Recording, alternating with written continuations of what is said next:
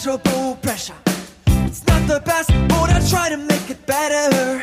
Hurried love and its selfish confession. It's up to you to ask a delicate question. Just can't find that primary pleasure. The laughing faces and a renegade treasure. Hallo und herzlich willkommen zum Ringfuchs-Podcast, wieder eine traditionelle Ausgabe und heute, heute reden wir über Kritikerlieblinge, aber natürlich wie immer an meiner Seite der wunderbare Jesper, hallo. Hallo. Ich bin der Marvin und genau das ist nämlich heute das Thema, Jesper, äh, Kritikerlieblinge, wie nähern wir uns der ganzen Thematik?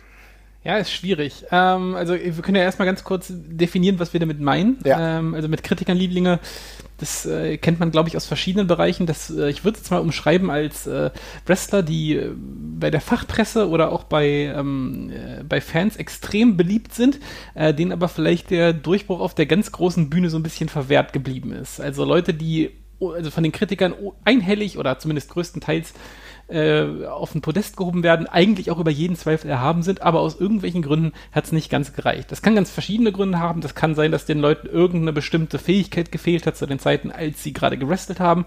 Es kann sein, ich glaube, darüber werden wir auch viel sprechen, dass mhm. Leute erst rückblickend äh, für, für die Genies erkannt worden sind, die sie, die sie im Ring gewesen sind. Das gibt es auch ganz viel. Mhm.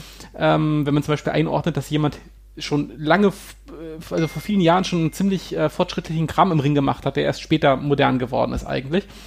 Ähm, ja, aber ansonsten, ähm, ich glaube, das ist was, was es in vielen Bereichen auch gibt. Also keine Ahnung, wenn man in Musik guckt, ich finde, da gibt es auch so typische Kritikerlieblinge, wo man immer denkt, okay, die haben so einen krassen, äh, die haben, die, die kriegen, die kriegen so viel positives Feedback und ich kenne gar nicht so viele Leute, die den zum Beispiel hören. Also, keine Ahnung. Mein Lieblingsbeispiel ist mit Bob Dylan. Ja. Äh, der, keine Ahnung, Bob Dylan, immer gefeiert vom Rolling Stone und sonst irgendwas, immer der wichtigste Musiker aller Zeiten. Ich kenne ungefähr zwei Leute, die wissentlich Bob Dylan haben. Und das auch das, zugeben. Ja, genau. Und ich habe ich hab nichts gegen Bob Dylan. Nee. Also ein anderer Fall, in der Band, die du sehr magst, zum Beispiel Nick Cave and the Bad Seeds, ja, sind natürlich auch relativ beliebt, aber ich finde zum Beispiel auch, die kommen in der Fachpresse so exorbitant gut weg, gemessen daran, dass sie nicht ganz im Mainstream gelandet sind, wo du immer denkst, das müsste eigentlich von den Bewertungen her, müsste das die beste Band der Welt sein. Und das oh, ist richtig, sehr, sehr ja, ja. Ist, ist, ist, eine, ist eine sehr gute Band, aber du denkst immer so, so wie die Kritiker die lieben, wenn, wenn, wenn die Fans die nur so ein Stück weit so lieben würden wie die Kritiker, dann wären sie die größte Band der Welt. Ja, das ist absolut richtig, ja, ja. Also wenn, wenn Wahrnehmung der Kritiker und die Realität zusammenkämen, dann wäre das auf jeden Fall die beste Band. So ist es tatsächlich, ja, beziehungsweise die größte Band, so ist es tatsächlich nicht. Die beste Band ist natürlich trotzdem sein. Aber wenn wir das Ganze aufs Wrestling münzen, dann würde ich natürlich aber von dir auch so ein bisschen wissen, ich denke, du hast jetzt ganz gut umrissen, was unsere versuchte Definition jetzt davon ist, aber welchen Wrestler siehst du denn beispielsweise, wir hangeln uns jetzt einfach durch die Wrestler auf so einem oder ähnlichem Niveau, wo du sagst, okay, die Perception des Wrestlers, die war immer relativ weit oben, aber tatsächlich auf das Niveau hat das natürlich nicht gepackt. Genau. Ich muss jetzt, bevor ich jetzt Beispiele nenne, muss ich ganz kurz einmal sagen, wir werden uns hier in extrem unterschiedlichen Sphären bezüglich des Terminus Erfolgs bewegen. Ne? Absolut. Also, weil wenn wir jetzt einen Wrestler haben und ich sage, der hat es nicht ganz gerissen und dann rede ich über den und der war trotzdem fünfundzwanzig Jahre lang in Mainstream-Promotions, dann war das natürlich trotzdem per se eine erfolgreiche Karriere. Mhm. Ich meine damit dann halt bloß, dass es vielleicht nicht so ganz in der Relation steht zu dem, was man ihm eben zuschreibt. Mhm. Und ähm, ich glaube, es wird mal ganz gut, ganz gut am ersten Beispiel auch äh, erkennbar und ich nenne jetzt einfach mal gleich Dean Malenko, den ich hier mal reinschmeiße, mhm. den ich auch sehr, sehr, sehr mag und ich kenne, glaube ich, keinen einzigen Wrestler, der Dean Malenko nicht abfeiert. Also ich glaube, Dean Malenko, ein Der Rest, einer der Wrestler, der auch in Shoot-Interviews von anderen Wrestlern immer als Inspiration genannt wird, als, als Lehrmeister, als äh, ja, als Vorbild auch einfach, der unglaublich gute Matches in einer, zu, zu einem Zeitpunkt auch Zeitpunkten gezeigt hat, sehr fortschrittlichen Kram, diesen ja. Junior Heavyweight-Style mit nach Amerika wirklich gebracht und dort etabliert hat, seiner Zeit ohne jede Frage, ohne, ohne jede Frage komplett voraus gewesen ist und gleichzeitig ja, also äh, Cruiserweight-Champion geworden natürlich, ähm, United States Heavyweight-Champion auch mal ge- gewesen, aber ansonsten jetzt in den Promotions, in denen er war, nie die Riesenrolle gespielt, um ganz ehrlich zu sein. Ist genau der Punkt. Also äh, ich glaube, Dean Malenko ist ein sehr, sehr guter Name, denn er hat eine Größe und er hat auch Erfolg gehabt. Er war auf, nie, auf einem sehr hohen Niveau. Das fing ja bei E C W beispielsweise auch schon an, bei E C W auch gut angekommen, dann zur W C W gegangen. Er hat ja tatsächlich viele Titel, auch bei der, nicht nur bei E C W, World Television Champion, Tag Team Champion war, sondern auch zum Beispiel bei der W C W mehrfacher Cruiserweight-Champion, United States-Champion, auch Tag-Team-Champion beispielsweise mit Chris Benoit. Also er hat ja diese Erfolge und die konnte er dann tatsächlich auch zumindest zum Teil rüber retten in die W W F damals noch Light Heavyweight Championship. Man kann darüber sprechen, ob der Titel zu der Zeit eine großartige Relevanz hatte. Fakt ist, er hat ja die Titel gehalten, aber was zeichnet für uns einen großartigen Erfolg halt aus? Wahrscheinlich auch, dass er in Mainstream-Fäden, in großen Fäden eingesetzt wird, die ihn wegholen aus der Under-Mid-Card, vielleicht mal in den Main-Event pushen. Und mit Ausnahme der Tatsache, dass er in Gruppierungen war, wie beispielsweise der Four Horsemen, wie beispielsweise der Revolution, ja, die dann teilweise, wo ja einige Wrestler dann zu den Radicals, und das war natürlich so der Mainstream-Switch, würde ich mal sagen, aber auch da, er wurde, im Gegensatz zu Chris Benoit, der World Champion wurde, zu Eddie Guerrero, der nach seinem Intercontinental-Titel auch den World Champion-Titel errungen hat, war er halt einer derjenigen, die, ähnlich wie vielleicht auch äh, Perry Saturn, auch ein Name, den man durchaus nennen könnte, ja, ähm, wobei bei ihm Drug Abuse und so weiter spielt auch eine Rolle, hat Dean Malenko halt nie ganz auf dieses Fädenniveau gepackt, ne? Nee, absolut. Also ich, ich meine, es wird auch, es ist relativ augenscheinlich, warum das bei Dean Malenko jetzt nicht, nicht unbedingt gepasst hat, weil er ist jetzt jemand, der sich vom, von der Ausstrahlung her jetzt vielleicht nicht so, sofort als Main-Eventer oder sowas aufdrängt, ne? Er ist eben jemand, der seine Stärken eindeutig im Ring hat und nicht am Mikrofon. Ähm, gleichzeitig denke ich mir aber auch immer, eigentlich ist es ja eine Aufgabe von der Promotion, auch solche Leute zu nehmen und die Schwächen ja. zu verstecken und dann eben äh, die Stärken auch rauszuarbeiten. Und ich finde, in Momenten, äh, wo, wo die W C W das beispielsweise mit ihm sehr gut gemacht hat, hat man eben auch gesehen, dass er, dass das mit Malenko ohne weiteres möglich gewesen wäre, ne? Also die Fehde mit, mit Jericho, da war der ja over wie sonst was. Ähm, da kann, da kann, hätte man schon was mach, äh, draus machen können, aber ich verstehe natürlich, dass es jetzt nicht der Top-Player für die Promotion ist, die ja sich da sofort ins, ins Rampenlicht quasi schiebt. Ähm, aber ja, da ist ähm, gemessen an den Skills im Ring, und das finde ich bei Malenko wirklich so augenscheinlich, also auch wenn wir im W C W-Crawl ähm, eben da noch Matches von Malenko angucken, wie frisch und schnell mhm. und crisp die sind, das ist seiner Zeit so unglaublich voraus. Also ich glaube, der ist damals in der W C W-Zeit so siebenundneunzig, achtundneunzig mein absoluter Lieblingswrestler, der catcht die von einem anderen Sterner teilweise. Ähm, dann fragt man sich eben schon, wie das so ein bisschen versanden konnte, aber ja. Das ist genau der Punkt, denn ähm, das rein Wrestlerische war halt immer da und es war immer auf so einem Niveau, beispielsweise auch seine Matches, die er zu W C W-Zeiten hatte mit Eddie Guerrero beispielsweise, ne? Da waren richtig gute Dinger dabei. Natürlich waren das alle Wrestler, die auf einem hohen Niveau waren, aber tatsächlich hat er ja auch andere gut aussehen lassen und äh, da waren viele Leute dabei, wo du nicht unbedingt gesagt hast, okay, wow, mit denen muss man jetzt ein Mega-Match haben, ja. Und er hat es trotzdem gut geschafft, ne? Und das zeigt halt, was, welche Qualität er hatte, welche er auch anderen mitgeben konnte, denn du hast ja eben vollkommen richtig gemeint. Es war tatsächlich so, oder es ist immer noch so, dass sehr, sehr viele sich auf ihn beziehen und, und auch wahrscheinlich immer noch sehr viel von ihm lernen. War ja bis vor kurzem auch in der W W E aktiv, hinter den Kulissen, jetzt glaube ich bei A E W, wenn ich das richtig sehe, ne? Das dürfte bei ja. A E W sein. Ja, und Road Agent, ja. Genau, und ist natürlich eine, eine sehr, sehr gute Angelegenheit, aber wie gesagt, der letzte, das letzte bisschen hat trotz seiner, äh, trotz der Tatsache, dass er wirklich großer Kritikerliebling war, hat so ein bisschen gefehlt. Aber ich denke trotzdem, nur wir müssen ja trotzdem sagen, es kann er wahrscheinlich nicht, manchmal nicht jeder in Main Event schaffen. Das Interessante ist, dass es, glaube ich, immer ein Zeitfenster gibt, in dem es möglich ist, dass Leute, die wesentlich weniger sogar t- können als er, einen Main-Event-Spot bekommen, wenn die Zeit halt richtig ist. Wir müssen aber auch da sagen, gerade die Zeit war natürlich gerade so ein bisschen die, die Zeit, wo relativ viele gute Wrestler auch hochkamen, ne? Das war die Zeit, wo Chris Jericho jetzt den, den Main-Event-Outbreak hatte bei der W W E. Wir haben über Chris Benoit gesprochen, der dann gepusht wurde, Eddie Guerrero. Also dann war es ja, ist ja so die Zeit weg von den reinen Gimmicks, ne, gegangen hin zu dieser Kombination. Und gleichzeitig waren die Attitude Era war immer noch dabei, äh, die Attitude Era Wrestler. Also insofern hat er es nicht einfach gehabt. Vielleicht hätte es eine einfache Zeit gegeben. Ähm, vielleicht wäre er, vielleicht wäre er auch, ich sag, weiß es nicht, vielleicht wäre Anfang der neunziger, hätte er noch mehr hervorgestochen.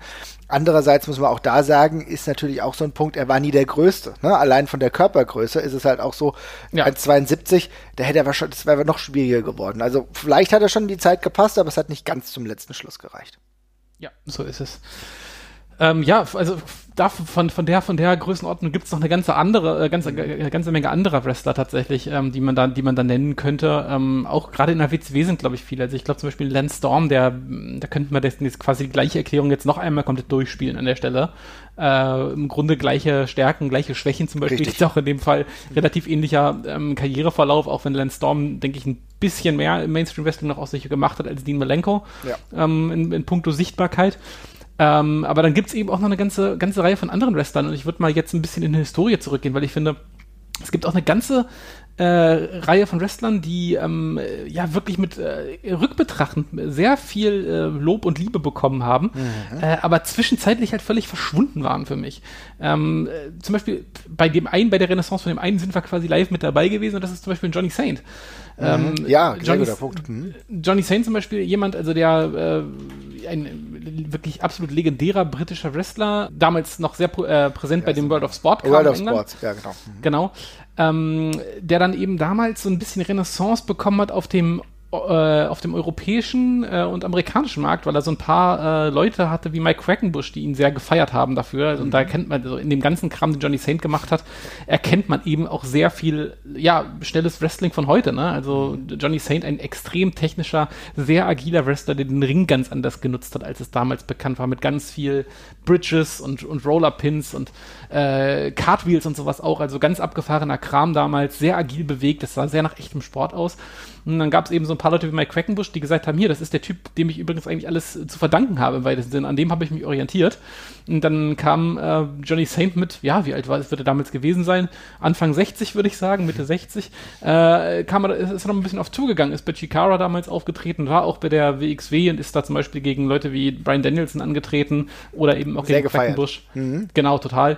Ähm, Johnny Kidd im gleichen Atemzug auch noch mitgekommen. Also das sind so zwei, die waren einfach ihrer Zeit damals schon sehr voraus und ich glaube, die hatten auch damals schon extremen Zuspruch. Ähm, es ist deren Unglück, in Anführungszeichen war es bloß, dass diese Epoche des Wrestlings, glaube ich, relativ weit unterm Radar geflogen ist. Ja, auf jeden Fall. Sehr guter Punkt. Also ich meine, im Endeffekt versucht die W W E das ja jetzt dadurch ein bisschen aufzunehmen, dass sie jetzt äh, wirklich jetzt mal diese Anleihen jetzt bei N X T U K mal ein bisschen genauer forcieren will, vielleicht auch diesen Wrestling-Stil mal wieder ein bisschen prominenter darstellt. Johnny Saint ist ja auch in einer offiziellen Position bei der W W E mittlerweile als Official, aber ist genau das. Also als Wrestler hat er natürlich jetzt nicht in dieser Mainstream-Rolle ähm, brillieren können, hat trotzdem aber einen mega Einfluss gehabt, der jetzt so ein bisschen mittelbar durch äh, wird. Aber wie du das sagst, es gibt halt gewisse Wrestler, die haben halt die haben halt Pech, weil sie in der falschen Zeit leben, in der das nicht so aus, sich ausfiltert, wie man das normalerweise hoffen würde, ne? Absolut, und ich würde bei dem World of Sport-Kram müssen wir vielleicht auch nochmal einschränken, also keine Ahnung, das ist ja in, in, in England super ähm, publik gewesen und auch sehr bekannt gewesen. Es ist bloß einfach zu einer damaligen Zeit gewesen, als sich Wrestling, glaube ich, noch sehr schwer, schwierig globalisiert hat und es nicht so unbedingt über die Grenzen geschafft hat und darum ähm, ist das eben größtenteils da bekannt geworden und der internationale Fame kam dann eben erst logischerweise ein bisschen später. Ja, amen. Aber war dann, war dann ja auch nochmal schön für uns, diese Leute dann alle rückbetrachten zu entdecken, weil ich habe damals von Johnny Saint nichts gewusst, da kam auf einmal ein sechzehnjähriger, äh, sechzigjähriger in den Ring, der sich bewegt hat wie ein, wie ein achtzehnjähriger und Sachen im Ring gemacht hat, die dermaßen äh, flüssig und, und geiler aussahen, dass ich äh, gedacht habe, was ist, wie ist das denn an mir vorbeigegangen? Wo kommt der denn auf einmal her? Im gleichen Atemzug würde ich tatsächlich auch noch äh, Billy Robinson zum Beispiel auch noch nennen, mhm. ähm, der glaube ich ja auch der, der Lehrer von Johnny Saint quasi gewesen ist. Ähm, für den wird, wurde so ein bisschen der, Term, der Terminus Wrestlers Wrestler, glaube ich, äh, mhm. ähm, erfunden. Also ein Wrestler, den andere Wrestler vor allem sehr gut finden, weil er die Craft einfach so gut beherrscht. Und wenn man sich ein paar Aufnahmen von Billy Robinson anguckt, da ist das auch schon so. Der bewegt sich zur damaligen Zeit einfach völlig anders als alle anderen im Ring. Der macht eben sehr athletischen Kram mit Cartwheels, mit, mit geilen Escapes aus Submission-Moves und bringt gleichzeitig äh, aber, aber auch diese, diese krasse Härte, diese ehrliche Härte mit in den Ring, die damals eben dabei war, dass das eben ja, aussieht wie sehr modernes Wrestling tatsächlich, weil wir da wieder ein bisschen hin zurückgekommen sind. Das ist absolut genau das. Und wenn, das ist ein interessanter Punkt, denn tatsächlich muss ich jetzt hier an irgendwie so zwei Wrestler denken, die äh, auch in der Zeit dann gewrestelt haben, in der Wrestling eigentlich sehr, sehr oder recht populär war. Äh, der eine ist der ein bisschen bekanntere Name und ich will aber jetzt mal den unbekannteren nennen. Da war zu, der, zu einer gewissen Zeit, es gab so ein paar Jahre, da wurde dieser Name immer wieder her- herumgeraunzt, weil du wusstest, das ist technisch äh, in, in, ein starker Wrestler, es ist nie, lustigerweise eine ähnliche Kategorie wie Dean Malenko, halt nochmal zwei, zwei Nummern drunter anzusehen, aber Chad Collier, erinnerst du dich? Ich, unglaublich, ich habe ihn auch aufgeschrieben, tatsächlich, ich habe ihn auch auf der Liste. Ja, also Chad Collier war immer so ein Wrestler, von dem du in einer gewissen Zeit wusstest, okay, den kannst du irgendwie immer hinstellen. Der war beispielsweise auch ein paar Mal in Deutschland, hat dort gute Matches gehabt und äh, war immer so an der, ne, war immer so an der Brücke. Ich meine, der war ja sogar relativ lang noch, hat auch Matches mal gegen Marius Alani, der mittlerweile eine, eine Hauptstars der W X W ist, gehabt und hat, glaube ich, auch diese Generation auf jeden Fall einigermaßen geprägt, aber hat selber nie, sag ich mal, weg von Ring of Honor zu so einem Stardom geschafft, dass du sagst, sagen könntest, okay, äh, er wurde dafür belohnt, was er eigentlich konnte tatsächlich. Total. Ähm, ich weiß noch, dass damals, ähm, es war einer der, der, der, der Ring of Honor Wrestler, wo alle immer gesagt haben, hier, das ist ein richtig, richtig geiler, geiler Wrestler, der ja. ist einer der besten Wrestler, die die haben.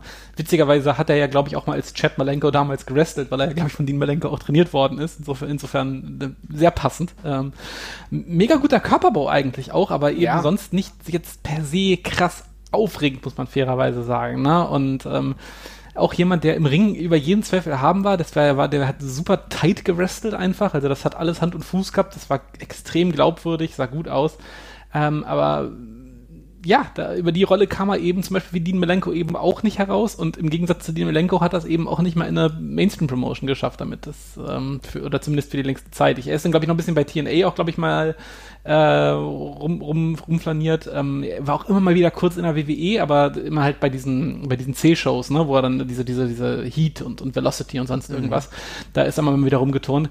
Aber ansonsten ist ihm der ganz große Erfolg und Durchbruch eben auch verwehrt geblieben. Ich kann mich auch noch erinnern, dass er dann irgendwann eine Maske auf einmal aufhatte und Metal Master hieß. Das war auch ganz komisch. Das hat zu dem so überhaupt nicht gepasst. Ich glaube, das war, waren das nicht so Versuche, die bei Ohio Valley Wrestling oder so probiert wurden? Ich bin mir nicht mehr hundertprozentig sicher. Da ja. verschwimmt langsam die Erinnerung. Ich muss sagen, ich hatte ihn tatsächlich mal gesehen, als er, ich glaube, gegen Tommy End gewrestelt hat, ja, in der, äh, bei W X W. Das war, fand ich, hat mir gut gefallen. Das war schon echt so early zweitausend oder zweitausendsechs, zweitausendfünf irgendwas, ne? Und ja. das alles echt in Ordnung. Du hast gemerkt, okay, da ist wirklich ein Wrestler da, ne? Also halt jemand, der die Craft auf jeden Fall beherrscht. Und natürlich ist es, das ist ein ganz, ganz wichtiger Punkt, den du ansprichst. Ihm hat die Flashiness gefehlt und ich glaube, niemand brauchte Promos von ihm. Ne? Also, weil ja. das waren halt so Dinge, die dann einfach auch dazu gefehlt hat, wo du wirklich sagen konntest, du konntest den gegen jeden stellen, du hast immer ein ordentliches Wrestling-Match gehabt. Ne? Du hast ein ordentliches Wrestling-Match-Programm, du wusstest, da wird der Zuschauer nicht für dumm verkauft. Und das war natürlich ein großer Wert, auch gerade so dieser äh, zweitausender-Zeit. Aber es war halt so, das haben halt mehrere Prozent gefehlt, dass du sagst, okay, das ist ein geiler Typ. Ja, auf jeden Fall. Also da hat wirklich, da hat wirklich zu viel gefehlt. Ja. Ähm, ich weiß ehrlich gesagt gar nicht, wieso. Der war dann ja noch eine ganze Weile in England aktiv bei dieser, mhm. bei dieser A S W oder wie die, wie die Promotion hieß. Ähm, ich glaube, die war irgendwo in, in, Süd, im Süd, in Südengland irgendwo. Mhm. Ich weiß nicht, ob er eine Weile auch in England gelebt hat, aber da war der wirklich jahrelang auf einmal aktiv.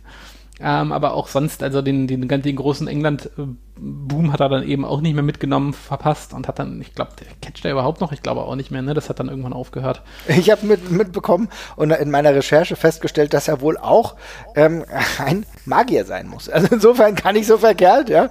Vielleicht hätte er mit einem Magier-Gimmick einigermaßen wow. Erfolg gehabt. Also insofern ein bisschen traurig vielleicht, ja. Da ist in der Tat traurig, meine Güte. Das habe ich gar nicht gewusst. Also Mann. Gute Magier im Wrestling äh, sucht man manchmal selten. Oder beziehungsweise findet man selten. Ja? Findet man selten, das ist richtig, ja. Ja, aber äh, sehr guter Name habe ich mir tatsächlich auch aufgeschrieben, weil war auch damals in diesen ganzen Wrestling-Manager-Spielen, die es damals gab, immer eine große Bank. Chad Collier hat immer volle Technikwerte gehabt, der hat immer gute Matches aufs Parkett gezogen. Habe ich immer geholt, habe ich immer ja, geholt, immer, ja. Immer geholt. Grüße an Olli Kopp an dieser Stelle, der einer derjenigen ist, die das ja auch pro- mitproduziert haben. Wie heißt das Manager-Spiel, was wir gerade meinen? Wir ja. können es ja pluggen, ja. Äh, T N M gibt es genau. jetzt, glaube ich, auch in einer neuen, in der neuen Edition. Ist, glaube ich, auch nochmal neu überarbeitet rausgekommen. Jetzt gerade vor einem Monat oder so. Kann man immer noch mal spielen. Ich weiß, ich habe da, damals wirklich stundenlang darauf verbraucht, um mir meinen Kader zusammenzustellen, dann zu booken und so weiter und so fort. Das war eine richtig coole Zeit. Und Chad Collier war auch ein fester Bestandteil in meiner Under- bis Midcard. So ist es, so ist es. Wen hast du denn noch? Ähm, ich habe noch einen oldschooligen Wrestler, den ich mhm. mit aufgeschrieben habe, der hat seinen Fame im Mainstream-Wrestling schon noch irgendwie bekommen, aber ich finde, also das ist ein Wrestler, da gibt's auch viele von, ähm, wo einem die Leute andauernd erzählen, also die Kommentatoren, dass das eine Legende ist und dass das so wichtig sei und man versteht nie so ganz wieso.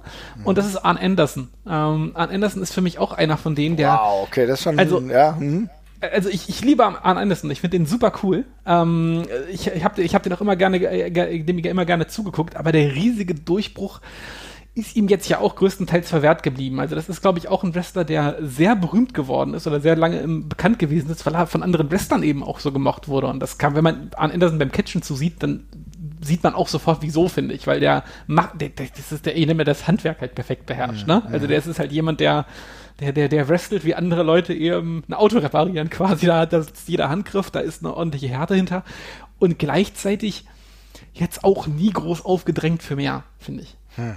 Das ist spannend. Ja, ich muss sagen, ich habe Arn Anderson halt auch immer extrem gerne wrestlen sehen. Ne? Also Dito, Dito. Wrestler, der, der mir ne, in der Crispheit seiner Aktion immer so gut gefallen hat. Und da meine ich nicht nur den Spinebuster, da waren so viele Sachen dabei. Beispielsweise hat er auch immer Lex Luger gut aussehen lassen. Ich weiß auch nicht warum. Ja. Ne? Lex Luger, ja. Vielleicht müssen wir da mal eine separate Folge über Lex Luger machen. Vielleicht auch so ein bisschen enigmatischer Wrestler. Kann man positiv wie negativ sehen. Aber definitiv jemand, bei dem man sagen muss, er konnte andere einfach echt echt gut aussehen lassen, ne? Sei es Mengen, sei es Lex Luger, ja, die eher durch andere Werte bestechen, ja. Und äh, trotzdem ist es natürlich so, du hast, du sprichst ja vollkommen richtig an, der, der Main-Event-Spot, den hat er ja tatsächlich auch wirklich nie gehabt, ne? Es war immer ein Midcard-Wrestler, es war ein Wrestler, der in der Midcard fröhlich rumgejockelt ist, der der mehrfacher Tag-Team-Champion war, der Television-Champion bei der W C W war, ja. aber halt diese, noch nicht mal, noch nicht mal der, der, der United States-Title, noch nicht mal das war drin. Und das ist natürlich schon interessant. Ich glaube, er hatte, er hatte damals in der N W A ähm, auch einen sehr langen Television-Title-Run noch dazu, ähm, der auch, ähm, glaube ich, als der Titel noch relativ viel wert war. Mhm. Also das ist, glaube ich, so das äh, meiste, was im Solo-Bereich noch für ihn, für ihn ging. Aber ansonsten, wie du ganz richtig sagst, sehr viel, sehr viel Tag-Team und, und Ric Flair.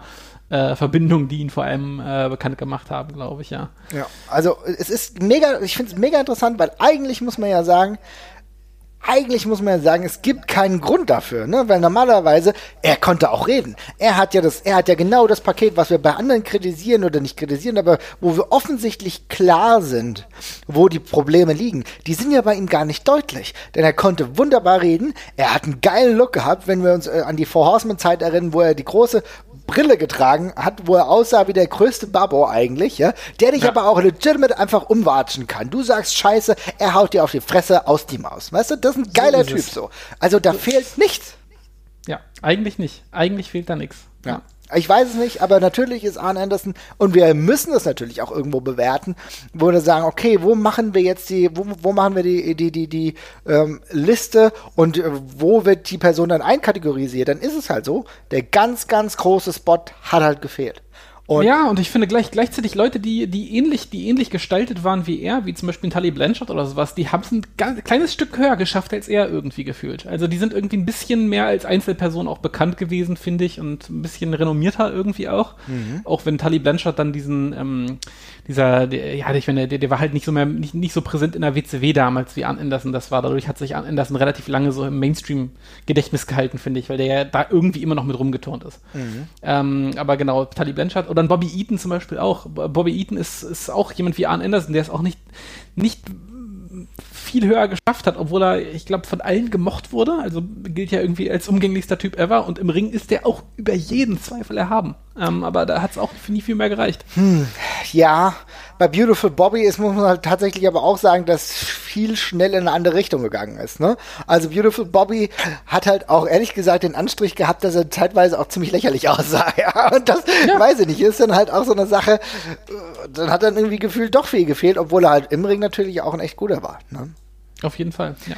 Es gibt in dieser Kategorie vielleicht noch einen, und da bin ich mir unsicher, ob wir den überhaupt nennen sollten, aber man könnte es mal tun. Ted DiBiase? Ja. Als Wrestler?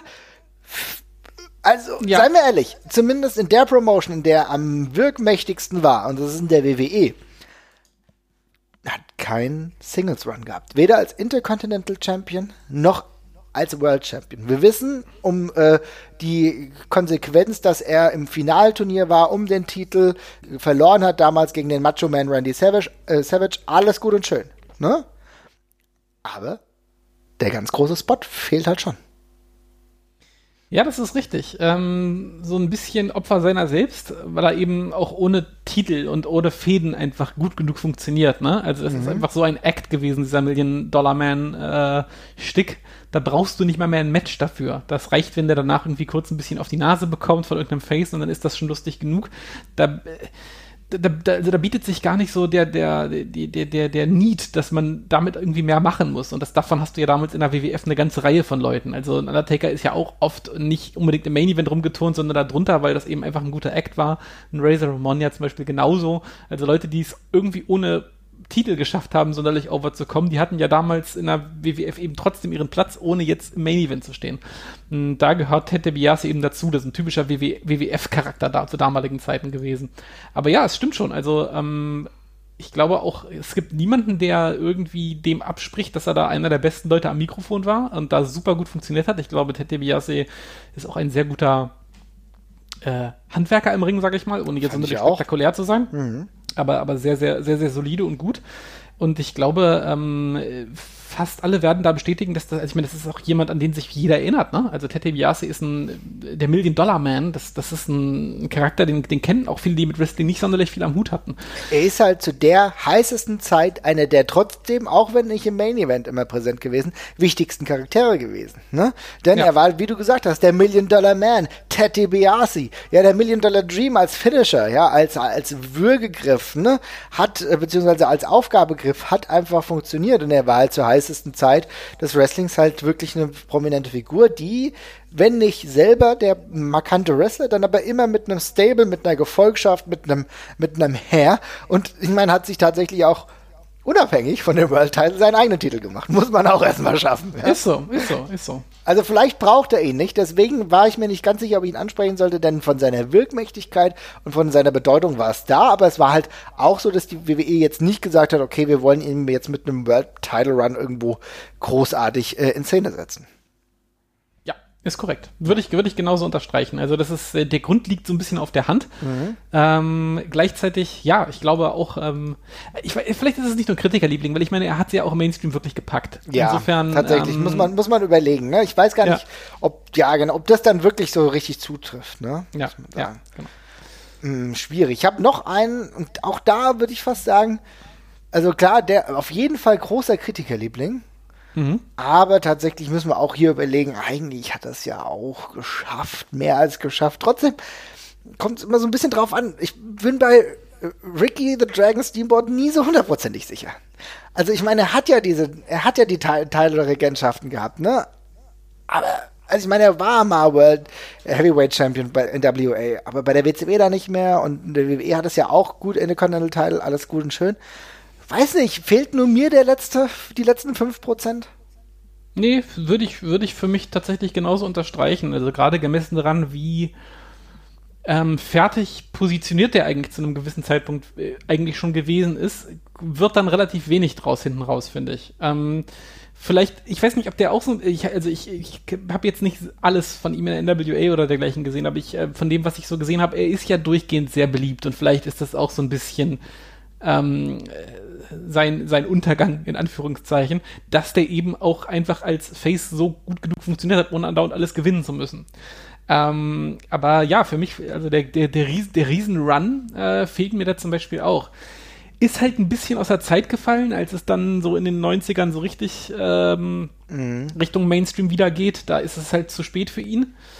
Ähm, aber ja, ich, vielleicht ist es das, was du, was du meinst. Vielleicht fehlt mir auch wirklich nochmal ein Titelgewinn Anfang der neunziger oder in den neunzigern. Ja, ich meine, weil wir hatten natürlich zwei große, es waren, gab zwei große Punkte, ne? Das war einmal, du hattest die, die Steamboat Savage-Sache, ne? Also um den Intercontinental Title, das war groß, ne? Und da war natürlich so, war so, so ein bisschen seine Zeit, das war für Randy Savage, aber halt tatsächlich ja noch bedeutender. So, und dann hast du äh, seine, seinen W C W-Run, im Endeffekt, der mit natürlich einer immensen Fehde, äh, aber halt auch nur, glaube ich, für ein Dreivierteljahr oder so ging. Äh, Ric Flair gegen Steamboat. Natürlich, ne, die beiden, die Matches abliefern konnten wie keine zweiten, was wirklich auch heute, sich also auch im heutigen Vergleich immer noch mega schön ansehen lässt, ne? So. Alles gut. Und er ist ja dann später dann sogar immer noch relevant gewesen, wenn wir uns überlegen, dass Jericho sich irgendwann mal mit Legenden angelegt hat, ja, und da war äh, Ricky Steamboat halt derjenige, der dann ein Singles-Match halt gegen ihn machen konnte, was man sich auch gut ansehen konnte. Also er ist definitiv jemand gewesen, der allein, äh, der, der wirklich viele Qualitäten hatte. Auf jeden Fall, ne? Ich meine, meine, erinnere dich an das Jericho-Steamboat-Match, das kann man sich heute immer noch gut angucken. War vollkommen, ja, auf jeden Fall. Vollkommen cool. Und es war auch damals so, dass Anfang der neunziger, die Matches waren immer geil. Und das war deswegen Kritikerliebling. Der, der, du, dir war klar, Steamboat kann, was weiß ich, gegen den frühen Steve Austin antreten, alles unproblematisch. Lord Steven Regal, alles cool. Flying Brian, alles super. Vader, na, logisch, warum denn nicht? Aber es fehlt halt so der Punkt, wo du sagst, okay, wir müssen da nochmal einen Deckel draufsetzen. Und zwar mit einer, mit einem längeren Run von einem der beiden Haupttitel. Und das juckt mich. Ja, vielleicht ist das irgendwie auch in dieser komischen Anfangs-W W F-Zeit irgendwie äh, einfach dann krachen gegangen. Also ja. Ist er ja irgendwie auch nicht als Ricky Steamboat aufgetreten, äh, aufgetreten, sondern als, als Dragon, glaube ich, nur. Ich weiß gar nicht, ob das rechtliche Gründe hatte, aber ich weiß auch mhm. noch, dass die Äh, dann irgendwie andauernd so tun, als wäre das ein neuer Wrestler damals auch, ne? Also ich kann mich da noch gut dran erinnern, dass da einfach andauernd, ich meine, das ist ja auch seltsam, du hast da einen ehemaligen N W A Heavyweight Champion und äh, Intercontinental Champion und dergleichen, der ja auch mhm. davor in der W W F war, in der Mitte der achtziger und ja, ja, super klar. erfolgreich war und dann kommt er in den Anfang neunziger zurück und es ist augenscheinlich der gleiche Typ, aber alle tun so, als wäre er das nicht. Und vielleicht, ich weiß nicht, ob das vielleicht so ein bisschen ausgebremst hat, äh, ihn ausgebremst hat und normalerweise da vielleicht noch mehr gegangen wäre, weil der Run, der danach nochmal in der W C W kam, war ja dann doch noch relativ beachtlich mit mhm. mehreren Title, mit äh, Title, Title Wins, die er da hatte. Äh, aber ja, mir fehlt auch so ein bisschen der letzte finale Schliff, auch wenn er natürlich äh, völlig berechtigter Hall of Famer ist und auch mal ganz kurze Zeit an der absoluten Spitze war, aber man fragt sich schon ein bisschen, warum nicht länger? Das ist richtig. Ja, es ist irgendwie spannend, ne? Weil das war definitiv jemand, bei dem man immer sagen kann, man hat sich gefreut und ich meine ganz ehrlich, die Reaktion, ich bin ja, war ja dann auch, äh, auch irgendwo W C W-Fan, hab das ja dann oft geguckt. Ich fand beispielsweise seinen Entrance in der W C W, der hat mir echt gut gefallen, ne? Also wirklich auch mit Feuerspucken und so weiter und so fort, ne? The Dragon und hat auch eine coole Musik gehabt. Diddle-dum, diddle-dum, diddle-dum. Naja, egal. Aber es war also, das hat mir echt, echt gut gefallen und ich fand das klasse. Und es war tatsächlich so, du hast das Gefühl gehabt, die Fans waren ja auch dabei, ne? Die haben schon ja. gespürt, okay, da ist eigentlich ein potenzieller Man-Eventer. Haben wir trotzdem so ein paar, paar Prozent haben halt einfach gefehlt, ne? Ja, ist korrekt. Wen siehst du ähm, denn noch so auf einem Niveau oder ein Niveau drunter, kann ja auch sein, ne? Ja, ganzes Niveau drunter, glaube ich, tatsächlich, was aber mehr daran liegt, dass damals äh, zu der Zeit, als sie gewrestelt hat, Frauenwrestling in der W W E ja eben mehr schmückendes Beiwerk war mhm. als alles andere. Ähm, aber ich glaube, Molly Holly muss man hier nennen. Ähm, ich glaube, ich habe kein einziges Interview mit einer Frau, die damals in der W W E gewrestelt hat, äh, gesehen, die nicht gesagt hat, dass Molly Holly die war, die den ganzen Laden da quasi zusammengehalten hat. Weil sie die war, die mit am Abstand am besten wresteln konnte. Eine der wenigen war, die auch mit, ja, muss man ja auch mal sagen, mit vielen von den, von den Damen, die einfach da reingeschmissen worden sind als Models und dergleichen, auch mit denen was auf die Beine stellen konnte, weil sie sich im Ring eben einfach so gut zurechtgefunden hat. Ähm, und gleichzeitig, dann, ja, sie war auch mal Frauen-Champion, also sie hat das Höchste erreicht, was damals möglich war in der W W E, bloß war der Titel damals eben nicht sonderlich stark positioniert und wird eigentlich auch ihrer Rolle, die sie in der Company geha- äh, gehabt hat, einfach nicht gerecht. Also ich finde, dann kommt später nochmal dieser, ähm, diese Zeit um zweitausend ja, drei oder vier rum, mhm. wo dann auch ähm, so ein bisschen ernster mal gewrestelt wird bei den Frauen mit Gail Kim und mit Lita, wo man dann eben schon ein bisschen mehr richtiges und handfestes Wrestling tatsächlich auch hat. Und da kriegt Molly Holly dann auch so ein bisschen den Fame, der ihr zusteht. Aber gemessen daran, welche tragende Rolle sie in der Promotion hat, über wirklich lange Zeit, also fünf, sechs Jahre, ähm, und sie da wirklich mit Abstand die beste Wrestlerin war, kommt sie mir da ein bisschen zu kurz. Und ähm, da sind sich auch alle Kritiker einig, wie wichtig und gut sie ist. Äh, aber es ist eben nicht ganz im Mainstream angekommen, finde ich. Ich finde, das ist ein sehr, sehr guter Punkt. Molly Holly war ja zu den Zeiten auch schon in der W C W und war dann tatsächlich als Valet von Macho Man Randy Savage eingesetzt, wo du dir die Frage stellst, okay, da haben wir ja eine fertige Wrestlerin, warum muss sie denn jetzt hier mehrere Jahre Valet spielen, ne? Und dann ja. kommt sie dann und äh, hat ja schon einen Hintergrund, Molly Holly, dort, ne, bescheint sie ein bisschen mehr und auch wrestlerisch kommt da mehr rüber, aber irgendwie könnte man sie ja heute noch ganz gut in der Frauendivision sehen und du wüsstest, okay, sie wäre auch da nicht die schlechteste bei weitem.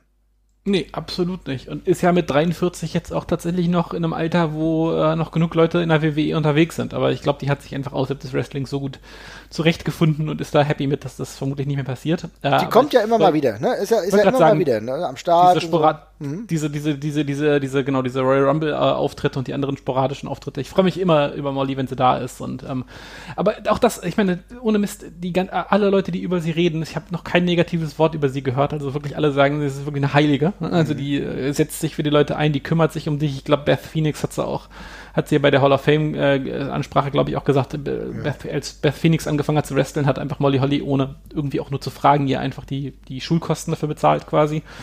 Ähm, und ja, da das ist, das ist dann fast schon schade, dass sie eben nicht auf einem höheren Podest steht. Aber vielleicht hat sie da auch gar keinen Bock drauf, insofern. Wissen wir nicht, ne? Scheint trotzdem relativ glücklich zu sein, aber es ist ja. trotzdem so in der schwierigen Zeit das Beste draus gemacht, aber halt nicht den Endstatus erreicht, um es mal so zu sagen, ne? Ja. Ähm, interessanter Punkt, und du hast die Gegnerin eben angesprochen, deswegen wollte ich nochmal genau darauf zu sprechen kommen, denn auch hier muss man vielleicht wirklich unterscheiden, aber bei Gail Kim ist es ja tatsächlich ähnlich, ne? Also wenn wir äh, über Gail Kim sprechen, dann hören wir zumindest von Impact Seite, da wurde sie entsprechend auch gewürdigt. Also ich meine, ja. sie ist wirklich äh, jemand, ein Impact-Gesicht, eine, ein T N A-Gesicht, äh, vielleicht eine der besten Women's Wrestlerinnen äh, im, auf dem amerikanischen Bereich. Ist aber tatsächlich auch nur Impact. Ist, ja, wobei das halt damals mit das Beste war, was man als Frau machen konnte, ne, auf dem amerikanischen Markt. Also bei Impact, bei, bei Impact war die beste Frauen-Division, die es damals gab, äh, zumindest im Mainstream-Bereich ähm, in Nordamerika. Und äh, da hat sie eben ihren ihren Spot bekommen und ich fand, da ist sie eben auch sehr stark eingesetzt worden. Ja. Also die ähm, hat sich da wirklich einen Namen gemacht und hat das besser funktioniert als überall sonst. Ähm, aber ja, ich, auch die kommt ein bisschen zu kurz. Also es ist, ähm, es, es ist eine komische Zeit in der W W E, weil man merkt, dass sie damals mit den Frauen was machen möchten, mit, mit der Frauendivision. Äh, und auch wirklich ja viele gute und talentierte Leute holen. Also Gail Kim war ja damals auch hat ja so krasse eigene Spots bekommen im W W E-Programm ja. und sowas, die wurde ja echt viel angekündigt und irgendwie scheinen sie sich auf dem halben Weg irgendwie anders zu entscheiden und das wird dann so halbärschig durchgezogen und dann passiert es immer bei T N A, wo du eigentlich denkst, ich habe eigentlich schon damit angefangen und dann hört er auf einmal auf. Und ähm, ja, darum kriegen die da alle nicht so den ganz den Fame, die, die, der ihnen dazusteht. Aber Gail Kim würde ich auf würde ich auf jeden Fall da nennen, weil ähm, ich fand auch von Anfang an haben alle eigentlich gesehen, was die kann. Also ich weiß jetzt nicht, ob Gail Kim eine klassisch exzellente Wrestlerin ist oder dergleichen, das vielleicht nicht, aber sie ist halt komplett anders gewesen und mhm. hat sich im Ring anders bewegt als alle Wrestlerinnen sonst damals, war super athletisch und das war auch derzeit ein Stück weit voraus. Ja, und ich meine, das hat sich ja über eine lange Zeit gehalten, das muss man ja auch mal so sagen, denn wir haben irgendwie, keine Ahnung, zum ersten Mal, wann habe ich, ich glaube, so richtig präsent habe ich sie damals erstmal in der W W E wahrgenommen, zweitausendvier, so roundabout, um diesen, um diesen Dreh, ne, kann zweitausenddrei, zweitausendvier gewesen sein. Und da, wie du gesagt hast, gab es ja durchaus Wrestlerinnen, die auch da waren und noch was konnten. Ich finde beispielsweise eine Victoria hat mir damals auch gut gefallen. So, ne? Ja, da habe ich, hab ich zum Beispiel auch noch mit aufgeschrieben. Ja. Ne? Auch so eine Wrestlerin, die definitiv ihre Qualitäten hatte und dann präsent war, aber halt in einem Konstrukt, was irgendwie, keine Ahnung, schwierig zu bespielen war tatsächlich. Ne? Also es war nicht so einfach für, für Frauenwrestlerinnen auch so durchzukommen, vielleicht aber auch wegen der Crowd, die schwierig war, ne? Ja. Also irgendwie, keine Ahnung, zweitausenddrei, zweitausendvier war auch nicht so wirklich die beste Möglichkeit, trotz der Tatsache, dass du Wrestlerin wie Lita hattest, äh, du hast äh, auch, ja, ähm, Trish Stratus, du hattest auf jeden Fall die Namen, Stacy Keibler und so weiter und so fort, auch wenn wir sie, sollen wir sie jetzt als Wrestlerin äh, titulieren, wie auch immer, ne? So, aber es war halt im Endeffekt schwierig und sie war halt wirklich definitiv talentiert, aber so der letzte Schliff hat mir zumindest ein bisschen gefehlt. Man muss aber sagen, äh, das Talent hat sich über Jahre lang gehalten. Äh, und wenn wir jetzt uns mal angucken, ich glaube, sie hat zuletzt zweitausendneunzehn das letzte größere Match, genau, das war diese Fehde gegen Tessa Blanchard, ähm, die sie dann hatte, ne, wo sie dann auch Mitte zweitausendneunzehn, auch wirklich nach einer ganzen Zeit, wo sie dann auch auf, als Offizielle unterwegs war, da haut die auch nochmal ein geiles Match raus. Ja? Und da muss ja. man auch sagen, man merkt einfach, dass das Qualität, die da ist und da bleibt. Auf jeden Fall, ja. Und du hast äh, genau schon gesagt, bei Victoria hast du ähnlich positive Erinnerungen, ja. Ja, bei Victor, ja, wobei, also auch da, da hadere ich so ein bisschen, weil die hat eben damals so viel erreicht, wie es irgendwie, wie, wie irgendwie zu erreichen ging. Und das ich glaube, ich auch. Hm? Und ich glaube, jedem war klar, dass die ein Level über allen anderen steht, die da in der Promotion rumtun. Die war ja einfach, äh, also die hat die W W E ja damals in alles reingeschmissen, was irgendwas mit Frauen zu tun hatte, weil die einfach wussten, die ist so scheiße gut und solide, die hält den ganzen Laden halt einfach auch zusammen, ne? Also mhm. die, die, die, die, die packt das. Ähm, ich darum, ja, also es ist natürlich zu wenig, was ihr, was ihr heutzutage, äh, was heutzutage davon geblieben ist, aber damals war es eben, war es eben sehr, sehr gut. Victoria war eine, war eine Wrestlerin, die komplett aus der W W E einfach nur auch gekommen ist. Nee, die, also glaub ich, ich, ich glaube, also ich glaube, das hat sich alles über die Territories beziehungsweise über die Talentpools dort rekrutiert, ja genau. Krass, ja, das ist ja, weil ich habe nämlich irgendwie, das finde ich umso beeindruckender, weil ich irgendwie im Kopf habe, dass sie damals als mega fertige Wrestlerin einfach mal da war und man sich so ein bisschen gefragt hat, wo kommt die denn her? Haben sie die denn aufgegabelt, weil die auf einmal so gut war, aber ja, spannend. Ja, ja, und dann auch irgendwie, ja, mit so also einem Gimmick, was natürlich irgendwie auch äh, gewisse Sachen nochmal überstrahlt hat. Ich weiß, dass sie in, äh, aufgetreten ist mit Tattoo, äh, diesem all, all the Things You Said, All the Things You Said, was ja auch ja. ein Riesenhit war tatsächlich, ne? Ja, ja. Also, naja, also aber auch äh, wirklich interessant. Ähm, ich ich glaube, wrestelt heute tatsächlich auch noch, ist jetzt auch logischerweise nicht mehr die Jüngste, aber äh, Paid Her Dues tatsächlich, finde ich auch immer noch relativ cool, dass sie noch so lange unterwegs ist. Äh, mal gucken, ähm, ob wir sie noch mal irgendwo sehen. Vielleicht so als Callback oder so, kann ich mir das immer noch mal vorstellen. Ne? Ja, auf jeden Fall. Ja, genau. So, Victoria, äh, wen hast du denn noch? Hast du vielleicht noch, wir könnten ja mal tatsächlich in den europäischen Raum gucken. Keine Ahnung, ob mir da jetzt was einfällt. Oder hast du, welche Wrestler sind bei dir noch auf der Platte?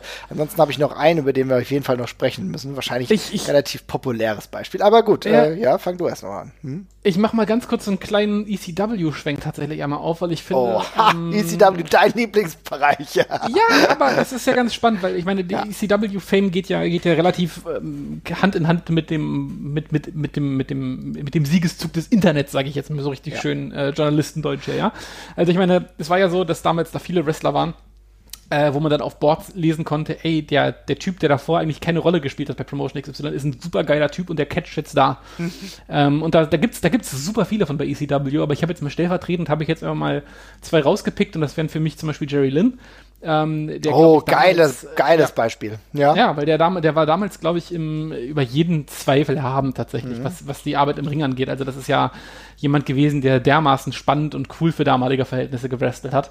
Äh, gegen, gegen Rob Van Dam und dergleichen auch so spektakulär und schnell und, ähm, und irre.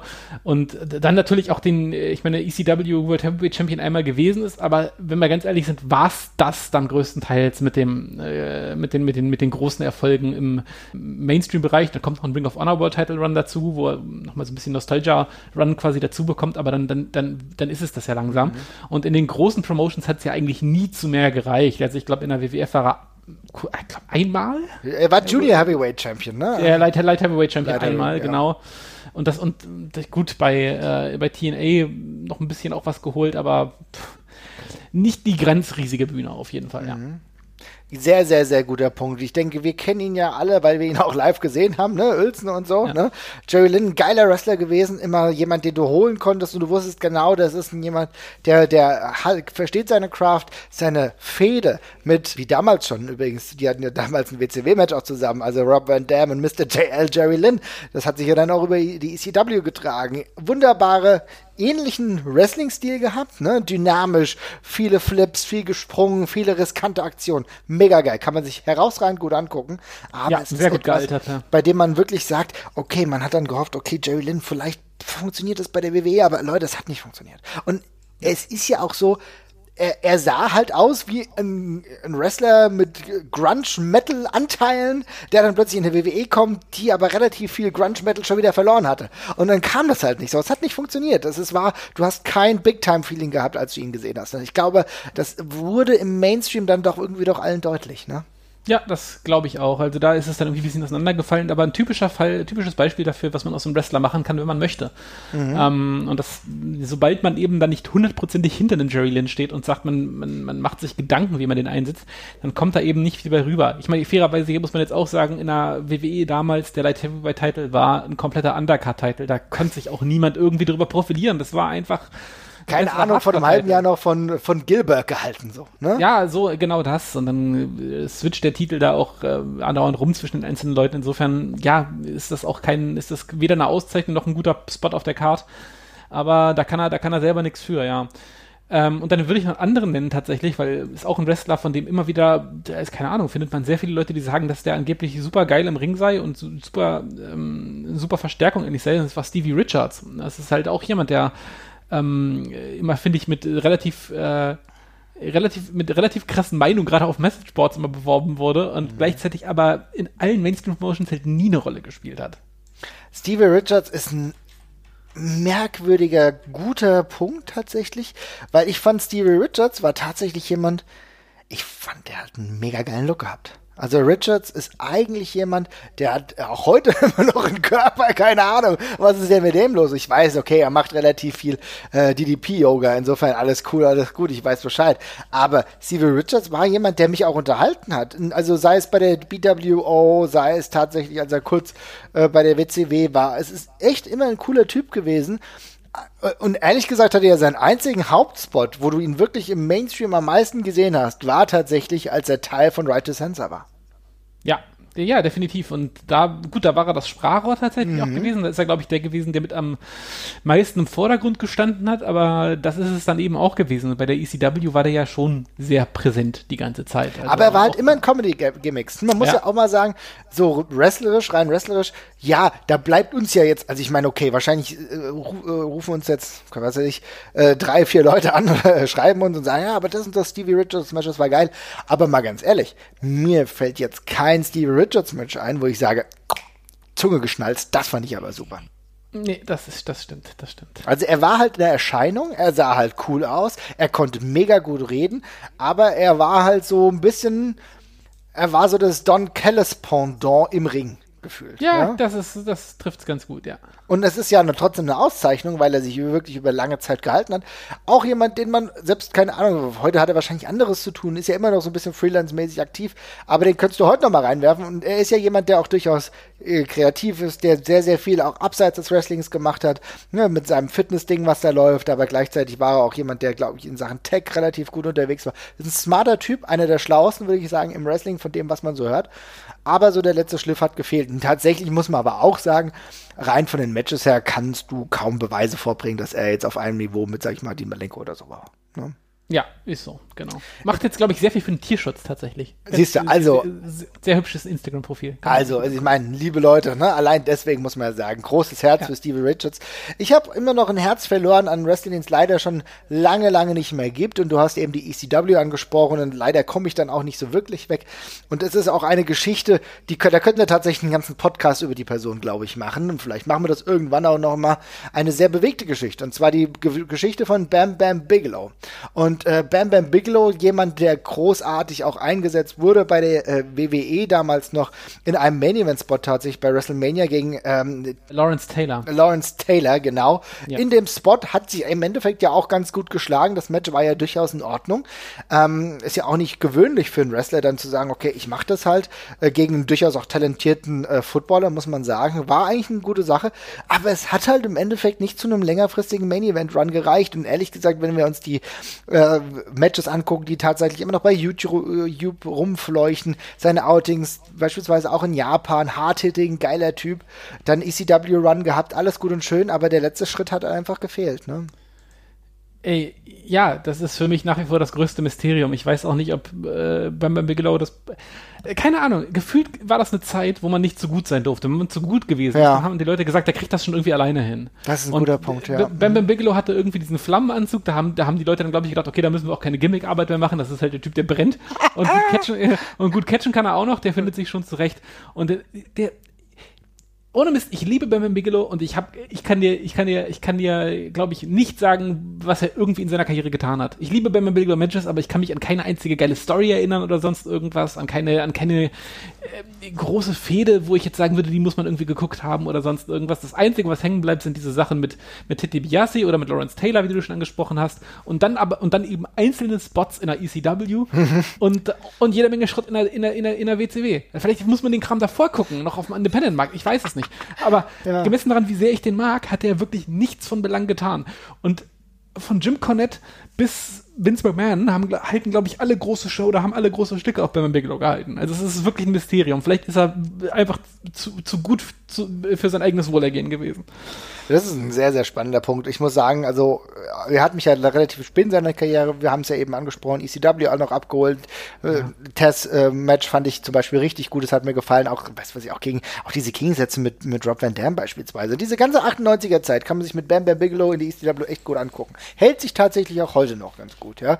ja. Was man ja über den allergrößten Teil von E C W gar nicht mehr wirklich sagen kann, ne? Dann ist es halt so, wir kennen die ganze, und er ist ja auch jemand gewesen, der ikonisch eigentlich für diese W W F-Zeit auch stand, denn Total. Du sagst, es ist der Typ mit dem Flammenanzug, er hat relativ früh auch eine weibliche Managerin dabei gehabt, die auch selbst tatsächlich eigentlich eine super fertige Wrestlerin war mit Luna Vachon, ja, die beiden komplett durch. Was waren das für wunderbar überzeichnete Charaktere? Nicht umsonst habe ich mich gefreut, als ich die dann am Super Nintendo irgendwie auch spielbar hatte. Beisp- beide ja. zum Beispiel. Ja. ja. Also, ne, da ist viel da. Die Matches damals Anfang der neunziger gegen Bret Hart, natürlich, Bret Hart auch ein super Wrestler, aber tatsächlich auch jemand, das hat funktioniert. Ich kann mich sogar an eine Fehde mit Tatanka erinnern oder so. Die hat die Deutschland-Fangemeinde, äh, die Tatanka-Fangemeinde natürlich auch abgeholt. Aber klar, du hast vollkommen recht. Eigentlich müssten wir vorher ansetzen, wir müssten uns die Zeit von Bam Bam Bigelow angucken, mit Vader beispielsweise, im Tag-Team, den einundneunziger, zweiundneunziger Run, den er hatte bei New Japan. Der ist, glaube ich, stilbildend und zeigt halt auch oder auch sogar davor, zeigt, welches Potenzial halt einfach da war und wie wenig dann tatsächlich schon irgendwie genutzt wurde. Ja, total. Es ist ganz seltsam. Ich glaube, es ist einfach echt die, die, die zur falschen Zeit auch am falschen Ort gewesen. Ich, es ist halt auch komisch, ne? Ich weiß, als er damals in den, in den, in den achtzigern, wann war das, frühe achtziger oder mit achtziger mhm. in der W W F gekommen ist, da haben die halt noch so krasse äh, Vignettes für ihn geschaltet, wo sie halt ihn als Megamonster dargestellt haben, gesagt haben, wie cool er ist, wie gut er ist. Und ich glaube, dann ist er so ein bisschen dran gescheitert, dass die einfach damals nicht wollten, dass Big Man so wrestlen, wie er gewrestelt mhm. hat. Also, ja. weil das war immer eine altmodische Zeit und er war zu schnell und war dann ja ab und zu, glaube ich, auch ein bisschen verletzt. Hat er, glaube ich, Knieprobleme mal wieder gehabt. Vielleicht liegt es auch daran, aber es eigentlich, all, also keine Ahnung, es waren, es waren Leute mit kaputteren Körpern in höheren äh, Sphären auf der Karte. Insofern kann es alleine das auch nicht gewesen sein. Also ich glaube, ja, ja ich weiß nicht. Zur falschen aber, Zeit irgendwie, weil ganz ehrlich, ja, vielleicht war es auch nicht die falsche Zeit. Vielleicht hat irgendwas nicht, wir wissen es nicht. Fakt ist, stellen wir uns heute mal einen Bam Bam Bigelow vor, in der optimalen Position. Ey, ja. wie geil wäre das? Ein Bam Bam Bigelow, ein richtig talentierter, grandioser Big Man, der damals schon Moonsaults gesprungen ist, die sahen geil aus. Und das war ein High-Impact-Move. Und du hast gedacht, Alter, was geht denn mit dir ab? Wie geil das war. So, und heute Keith Lee gegen Bam Bam Bigelow. Hätte ich Bock drauf. Würde ich kaufen. Ja, ja total. Ich frage mich bei ihm halt immer, warum dieser, warum dieser, dieser, dieser, dieser Run in Japan, in Japan irgendwie nicht, nicht besser gelaufen ist. Da ist er ja da gewesen. Als, gefühlt, nur als also, Tag-Team-Wrestler unterwegs. Ja, ja, wenn man sich das ansieht, der ist mega over. Der wrestelt da, ja. das ist, funktioniert auch alles. Und dann, ich glaube, der macht aber nur irgendwie zwei oder drei Touren mit und dann ist er wieder weg. Und da habe ich mich halt schon gefragt, also, da konnte man ja damals auch schon sehr gutes Geld eigentlich verdienen, mhm. ähm, warum er das nicht gemacht hat. Aber gut, vielleicht hat aus privaten Gründen natürlich, das ist natürlich, will nicht jeder in Japan wohnen. Das ist äh, natürlich auch ein Punkt. Kann auch sein, ja. Aber ja, ich, es, ist, es ist sehr schwer zu verstehen, warum es da nichts mehr ge- gereicht hat. Also ich glaube, wenn der zehn Jahre später aktiv gewesen wäre, dann, pff, also alleine schon Bam Bam Bigelow Run auf dem Independent-Markt würde ich heute nochmal gerne sehen. Alter, aber, ohne Mist, ja. Ist, oh Gott, ja, das, das äh, Gänsehaut tatsächlich, weil das wirklich echt ein Wrestler ist, an dem hänge ich natürlich auch aufgrund meiner Jugendgeschichte, weil ich natürlich auch mit Bam Bam Bigelow groß geworden bin und das damals ein Wrestler war, okay, das ist, ja okay, ich weiß, es ist ein Böser und er schreit auch so in, in, in die Kamera, ich weiß schon, dass es ein Böser ist, aber der sieht schon ganz cool aus und die Aktien, ja. die sind schon ganz cool tatsächlich, ja. Also, ja, so ist es. Also so war das halt damals. Und äh, ja, liebe Leute, guckt euch das mal, guckt euch mal an. Es gibt bei, bei YouTube den, das ein oder andere Big Man Vader und äh, Bigelow Tag Team Match, was die beiden hatten. Oder guckt euch mal den W W E-Stuff an, den Bam Bam, weil da war viel Gutes dabei. Man muss leider sagen, dass die ganze End-W C W-Sache einfach ein Haufen Scheiße war. Mit diesem Hardcore-Müll, also also weiß nicht, das sind Verbrechen an der Menschheit, die die W C W damals begangen hat. Also diese Hardcore-Versuche, irgendwie mhm. die E C W zu kopieren, das war grenzwertig grausam. Ähm, das, das, das ist ja, merkt ihr ja auch in unserem Crawl, wenn wir nämlich darüber reden, wobei mir Bigelow ja recht häufig vorkommt, ja. Aber ähm, alles, was, so, was davor war, auch wie gesagt dann die Test-Sache, kann man sich noch gut geben. Schaut mal rein, es lohnt sich wirklich, weil Bam Bam Bigelow sollte man nie, sich nicht an, letzten, an seinem letzten Stint ähm, messen lassen, sondern an dem, was er halt davor gemacht hat. Absolut, ja. Ja. Genau, also deswegen, das ist auf jeden Fall für mich so ein Wrestler. Wir, tatsächlich gibt es ja noch echt einige, wo man sagen würde, okay, ähm, die bei, bei, bei Ring of Honor beispielsweise großartig auch, auch gefeatured wurden. Seien wir mal ehrlich, ich nenne jetzt noch mal eine Person. Nigel McGuinness. Was machen wir mit Nigel McGuinness? Ja, ähm... Da war ja auch viel Pech dabei, ne? Ich wollte gerade sagen, also da sind ja noch viele andere Faktoren dran. Da ist die Verletzung mit dabei, während er auf dem Weg äh, einen kompletten Mainstream-Durchbruch quasi gewesen ist. Ähm, ich glaube, letztendlich ist er ja am Körper gescheitert quasi. Äh, ansonsten hätte das, glaube ich, äh, ansonsten hätte das, hätte das glaube ich, zu mehr auch noch gereicht. Bei, ähm, bei T N A war da, war da ja auch ein Durchbruch eigentlich schon gehabt. Ja. Und dann kommt halt der Körper dazwischen. Das ist halt, ist halt schade. Ähm, aber ansonsten, ja, also ich glaube, ähm, er ist auf jeden Fall einer der Wrestler, die, ich meine, der war über Jahre hinweg einer der am höchsten gerankten Independent-Wrestler, die äh, es gab. Mhm. Und ähm, dafür ist dann eben im Ring die ganz große Krönung quasi ausgeblieben. Insofern ist das schon, ist das schon ein valider Punkt. Ähm, ich glaube, ich im Ring halt über jeden Zweifel haben, da muss man nicht drüber reden, ne? Ja, das ist es halt. Also im Ring einer der absolut besten gewesen und das muss man ja auch wieder trennen. Gab ja einen eigenen Pure-Title von Ring of Honor, den er ja auch mitgeprägt hat, auch der Bryan Danielson. Und ähm, es ist insofern interessant, weil ehrlich gesagt, muss man auch sagen, das ist ja eine spannende Zeit. Weder Daniel Bryan, der auch vielleicht auch einer der absoluten Overachiever war, ne, weil es halt nicht die komplett offensichtliche Wahl war, sei es von Charisma. Ich glaube, jeder hat sich damals gewundert, dass das alles noch so geil funktioniert und dass äh, irgendwann WrestleMania dreißig als Ge- Sieger dasteht mit Doppeltitel und der ultimative Mann ist. Und im Endeffekt war es ja auch so bei Na- Nigel McGuinness, dass naja, also Also seien wir mal ganz ehrlich, der sah jetzt auch nicht mega charismatisch aus. Ne? Es hat halt alles ja. gut funktioniert. Ja. Insofern, es ist so eine Sache, bei ihm kam halt, wie gesagt, die, diese, diese Verletzung hinzu, sein Körper hat schlapp gemacht, beziehungsweise es war ja auch diese, die Hepatitis-Sache, die ihm einen Strich durch die Rechnung gemacht hat. Tatsächlich hat er ja zu einer Zeit, bei der es bei Impact ja auch gut lief, ist er t- tatsächlich doch gut durchgestartet. Also insofern, es ist, die, die letzten paar Prozent haben wirklich gefehlt, ne, weil so ein W W E-Run wäre natürlich für die Karriere ganz, ganz relevant, glaube ich, schon noch gewesen. Ja, ja. Aber das ist halt der, also er selbst blickt wahrscheinlich ähnlich kritisch auf die ganze Situation, glaube ich, ja. Ja, glaube ich auch. Also da wäre auf jeden Fall mehr drin gewesen, aber die Gründe erkennt man zumindest, ja. Ja. Ähm, ja, es, es gibt noch eine ganze Reihe von anderen Leuten, die, ich glaube, es ist jetzt so eine Grauzone, weil sie ja. durchaus alle was erreicht haben äh, oder sehr viel erreicht haben, ähm, gleichzeitig aber das äh, Lob, was sie bekommen haben, nochmal ihr, äh, ihre Errungenschaft im Wrestling übersteigt. Da kann ich jetzt zum Beispiel einen William Regal zum Beispiel nennen. Mhm. Äh, ein Raven gehört für mich im erweiterten Kreis da zum Beispiel auch dazu, weil da glaube ich auch, ich glaube, das, das Lob für Raven ist größer als das, was er letztendlich im Wrestling wirklich erreicht hat. Ähm, Zumindest von den oder, Titeln her, ja. I don't von know. Den, von den, schwierig. Ge- das ist ge- halt Rave ist schwierige Nummer, ja. Mhm. Ja, wobei er eben auch sehr lange noch in der W W F war, ohne da irgendwas zu machen. Und das muss man halt auch mal mit, das war, da war eine sehr lange Zeit bei, wo er einfach gar nichts getan hat, ne? Also da hat er, da hat er vom Ruhm vergangener Tage so ein bisschen gelebt, g- gut für ihn. Ja. Aber äh, seine, seine letztendliche, sein letztendlicher Stretch war der, war dieser eine, zwei Jahresrun in der W C W plus die, die Z in der E C W halt, ne? Und, ja. und dafür, daraus hat er eine Karriere gemacht im weitesten Sinne. Aber das ist natürlich trotzdem, es, er, war, er war ein wichtiger Charakter in der größten Promotion im U S-Fernsehen. Also insofern kann ich jetzt nicht sagen, dass er, dass er, dass er jetzt keinen Mainstream-Erfolg gehabt hat, aber das sind so Leute, die fallen so unter, ähm, das, da ist so ein leichtes Ungleichgewicht in der ähm, Einordnung von der Wrestling-Öffentlichkeit zu dem, was sie eigentlich geschafft haben. Aber ey, ich will den Regal liebe ich, also werde ich da auch nicht weiter drauf rumreiten. Ja, gut, auch, ne, da sind natürlich auch andere Faktoren spielen da eine Rolle, die ähm, gerade auch bei William Regal dafür gesorgt haben, dass man irgendwo Stoppschild setzen musste, ne? Oder dass ja. der Körper ein Stoppschild gesetzt hat. Also es ist, ja, also bei William Regal tue ich mir natürlich auch schwer, weil klar, wrestlerisch hätte dann, wäre dann noch mehr gegangen, aber wir wissen halt auch, es hat dann halt auch einfach seine Gründe, ne? Ja.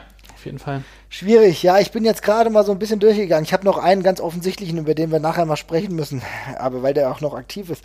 Aber wenn wir mal so ein bisschen in die Vergangenheit, gerade im europäischen Bereich gucken, dann will ich mal so zwei Namen droppen und will nochmal drüber sprechen. Auch da müssen wir über eine Verletzung halt, über, über, den, über den Körper sprechen, der irgendwann halt einfach zumacht. Aber bei Baron von Hagen hätten wir uns auch noch mehr gewünscht, ne? Falsche Zeit ja. oder...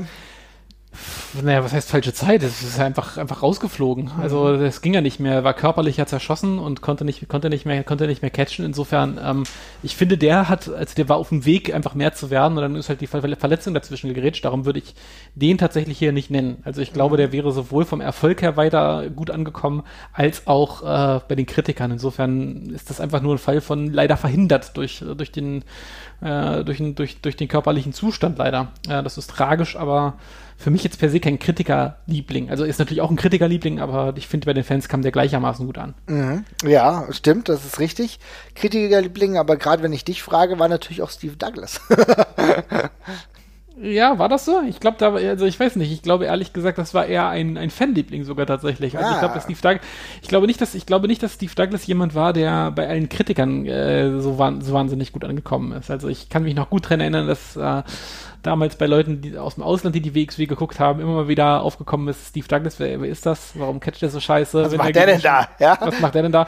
Insofern kein klassischer Kritikerliebling für mich, muss ich ganz ehrlich gestehen. Okay, ja, ist ja kein Problem. Aber, hm, ja. aber natürlich eine extrem wichtige Figur für die W X W, das ja. steht außer Frage. Okay, gut. Hast du denn noch einen offensichtlichen oder wollen wir es dabei belassen? Also ich meine, es gibt wahrscheinlich noch ganz, ganz viele, über die wir sagen könnten, dass die Kritiker äh, Lieblinge dann definitiv waren, aber den ganz ja, großen Schnitt nicht gemacht haben. Viele wären es ja jetzt tatsächlich, ne? Also so Leute wie Roderick Strong haben, waren ja immer schon Kritikerlieblinge, ne? Auch schon ganz ja. früh bei Ring of Honor, seit, was weiß ich, zweitausendacht wurden die schon immer gehypt und jetzt halt jetzt, was weiß ich, acht, äh, acht bis zehn Jahre später haben sie jetzt zumindest bei N X T einen äh, nennenswerten und auch guten Run, wo man sagt, sagen würde, okay, das zahlt jetzt eigentlich so ein bisschen darauf ein.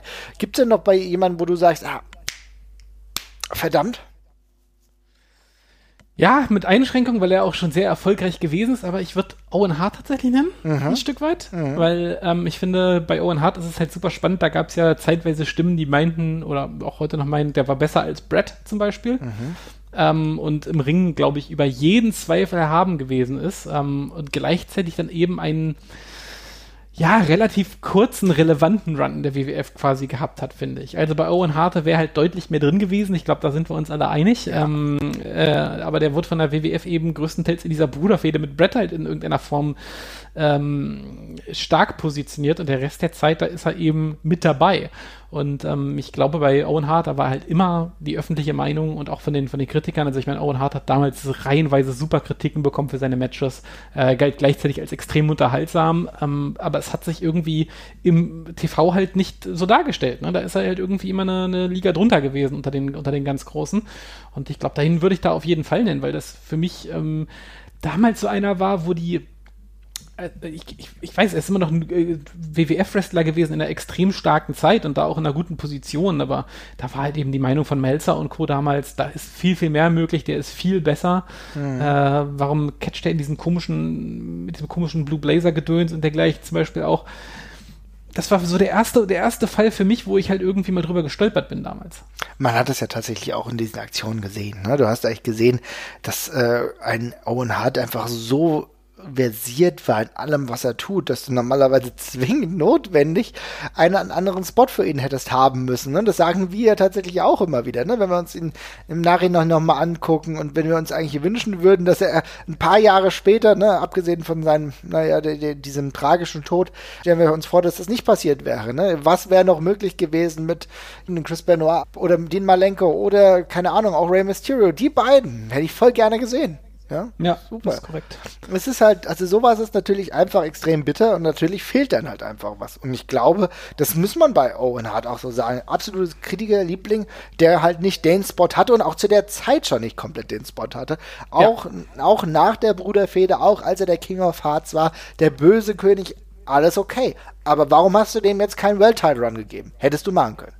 Hättest du machen können, finde ich auch so, ja. Also insofern, ich finde, das ist ein legitimer und valider Punkt und es ist auch gut, dass wir Owen Hart dann nochmal ansprechen, denn ja, das verschwimmt natürlich im Zeichen der Zeit, in dieser Zeit, die irgendwann auch vieles vergessen geht, weil wir natürlich so viel Neues sehen und so weiter und so fort. Wir müssen ja auch sagen, es gab ja andere Leute, die hatten diese Spots, wie gesagt, Lex Luger, ne? Wo wir nicht ja. genau wissen, womit, womit hängt das heute noch so zusammen, ja. Aber es ist halt bei ihm so gewesen, da war es halt doch nicht da. So ist es. So ja. ist es. Und in diesem, in diesem Zuge will ich auch nochmal einen Wrestler nennen, bei dem ich mir unsicher bin. Ja, auch, ne, weil es ist ein Wrestler, der äh, bei, bei der W C W und auch bei der W W F ja zumindest in der Intercontinental-Region gut gefeatured wurde. Er hat dann sogar mal den World-Title gehalten, als der World-Title in der W C W nicht das Wichtigste war, äh, weil dann gab es einen anderen, äh, zwar es gab den International-World-Title und dann hat es den anderen World-Title, ne, den World, mhm. was auch ein bisschen merkwürdig war. Aber Rick Rude ist doch eigentlich ein mega geiler Typ gewesen. Also, keine Ahnung, bin ich der Einzige, der, der findet, so ein dauerhafter Main-Event-Run hätte der ganzen Sache nochmal gut getan? Für mich exakt gleicher Schlag wie Undertaker und äh, Million Dollar Man und, mhm. äh, und dergleichen. Der Typ war als Charakter so fertig, da musstest du nicht mehr mehr machen. Der okay. brauchte nicht den, der brauchte keinen Titel, um so rüberzukommen, wie, äh, wie, wie, was er für das, was er darstellen wollte. Was sich, glaube ich, ein bisschen geändert hat, ähm, mhm. ich, ich meine mich zu erinnern, dass damals, als ich Wrestling angefangen habe zu gucken, da war die Kritikermeinung zu Rick Rude nicht die allerbeste. Ja, ich glaube auch. Ja, ja. Ich glaube, das vermischt sich halt auch. Vielleicht hängt es ja. auch mit meinem eigenen Fandom zusammen. Nee, ich wollte das jetzt also hier rein, genau. reinspielen. Nee, genau. Ja. Nee, ich finde es aber völlig, ich find's, ich find's, ich find's völlig legitim, weil das ist ein ganz, weil es ein witziger Fall ist von jemandem, wo sich die Wahrnehmung auch sehr gedreht hat, weil ich meine mich zu erinnern, dass eigentlich immer so So die Meinung war, der wrestelt sehr langweilig, das ist nicht spannend gewesen, was der gemacht hat, das, da musst du dir auch, das ist nichts Besonderes. Und irgendwann erst später so eine Awareness dafür wieder zurückgekommen ist, dass man auch wresteln kann, wie Rick Rude, dass er gewinnbringend sein kann und dass er einfach sehr unterhaltsam und lustig ist. Und irgendwie, ich, gefühlt war damals, der, der Fokus lag sehr auf dem Geschehnis im Ring, also wirklich im Sinne von Moves und Wrestling, und da ist jetzt Rick Rude vermutlich wirklich nicht der aller, aller, aller Spannendste auf den ersten Blick, sondern der kommt viel mehr übers, übers Selling und übers, über, über die Mimik und dergleichen, aber ich glaube, der ist da auch ja, lange von Kritikern gar nicht so gefordert gewesen. Ja. In der höheren Rolle. Also jetzt rückbetrachtend auf jeden Fall wieder, und ich finde auch, Rick Rude hätte man problemlos zum World Champion machen können, ähm, aber gleichzeitig, ja, einer von den Leuten, die in der W W F damals einfach zu gut waren für sich selbst, glaube ich, also, ja. Ja, ich glaube, vielleicht ist es so. Ich meine, er ist trotzdem auch als ikonischer Charakter im Wrestling ähm, weiterhin in Erscheinung, und ich glaube, gibt immer noch das ein oder andere GIF, mit dem er äh, dann immer noch äh, gewisse Berühmtheit erlangt. Insofern äh, ist nicht weg. Er ist nicht weg aus den Erinnerungen der Wrestling-Fans, und ich glaube, das ist für jemanden, der jetzt auch leider schon relativ lange tot ist, keine ver- schlechte Sache. Er ist jemand, als einer der wenigen Manager, die in beiden zeitweisen Haupt-Stables ähm, unterwegs war, sowohl bei der D X als auch bei der N W O. Er hat seinen äh, Mark hinterlassen. Er war ja auch eine der frühen Wrestler, äh, beziehungsweise Charaktere, die ge- gewechselt sind zwischen den Promotions, was ja auch ja. für einiges Aufsehen äh, gesorgt hat. Also insofern, ich glaube, er hat seinen Bereich äh, gehabt. Über Vader brauchen wir nicht sprechen, denke ich mal, weil ich glaube, der Vader ist definitiv einer, der diesen Erfolg hatte und auch ganz oben war. Ähm, jemand, bei dem ich denke, dass er eher so absoluter Mitkader war, aber immer extrem guter Mitkader. Vielleicht hätte es auch für weiter nicht gereicht. Scott Norton tatsächlich, ja.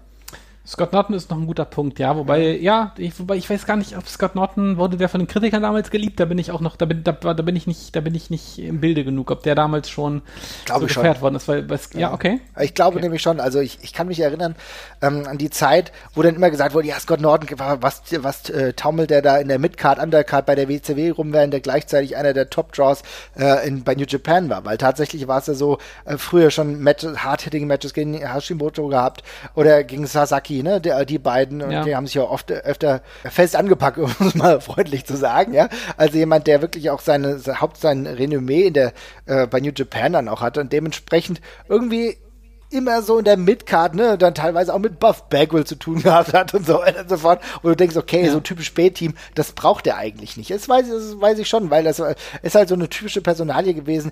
Er kommt, er zerstört und geht wieder, ne? Ja. Weiß nicht. Also ich glaube am Ende, ich glaube, es wäre nicht einfach gewesen, aus ihm einen absoluten Main-Eventer zu machen bei der W C W, aber ich glaube, es wurde auch nicht probiert. Nee, das stimmt, das kann man so zusammenfassen. Ja, insofern.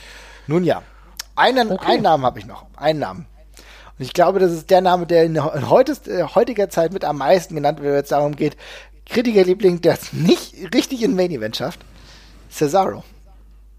Habe ich mir auch tatsächlich aufgeschrieben, ja. Äh, sehr offensichtlicher Fall von jemandem, der, glaube ich, von allen Fans sehr, sehr äh, gemocht wird, auch von Leuten, von allen, von allen Wrestling-Journalisten sehr gefeiert wird und offensichtlich eben ein sehr, sehr fähiger Mann ist, der ohne offensichtlichen Grund halt nicht weiter in der Karte hochrutscht. Also ich glaube, jeder weiß, dass der mehr kann. Ähm, ich weiß nicht, ob er unbedingt selber mehr möchte. Vielleicht scheitert es auch daran, dass er es nicht genug zeigt. Ich weiß es nicht. Aus irgendeinem Grund möchte man das in der W W E offenbar nicht, möchte man da nicht mehr draus machen. Ähm, ja, es bleibt, er hat sich, er, man hat sich offenbar auf beiden Seiten mit dieser Rolle, die er jetzt hat, ein, äh, zurechtgefunden. Ich weiß nicht, da passiert, glaube ich, nichts mehr.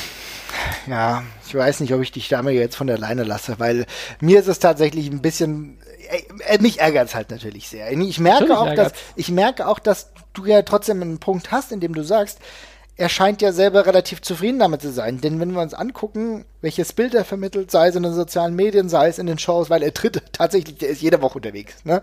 Der ja. ist äh, regelmäßig, fährt ja auch Sieger ein, halt alles so unter anderem Midcard bei SmackDown. Er hat ja tatsächlich auch ähm, einen, einen guten Tag-Team-Partner. Hallo? Shinsuke Nakamura und Cesaro sind die ganze Zeit ein Tag-Team.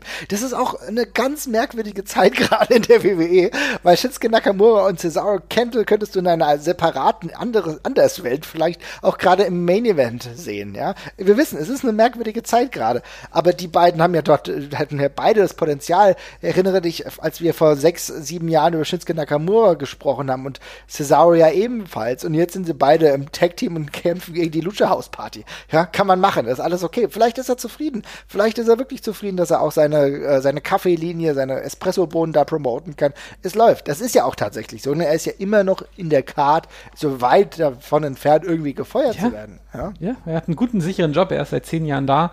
Und aber gleichzeitig, ja, es gibt keinen, äh, es gibt keinen ähm, erklärbaren Grund, warum Claudio nicht, äh, nicht, nicht weiter oben auf der Karte steht. Also er ist einfach ein fantastischer Wrestler, er hat einen, einen der besten Bodies im, im Business, mhm. kann reden, ist super charismatisch.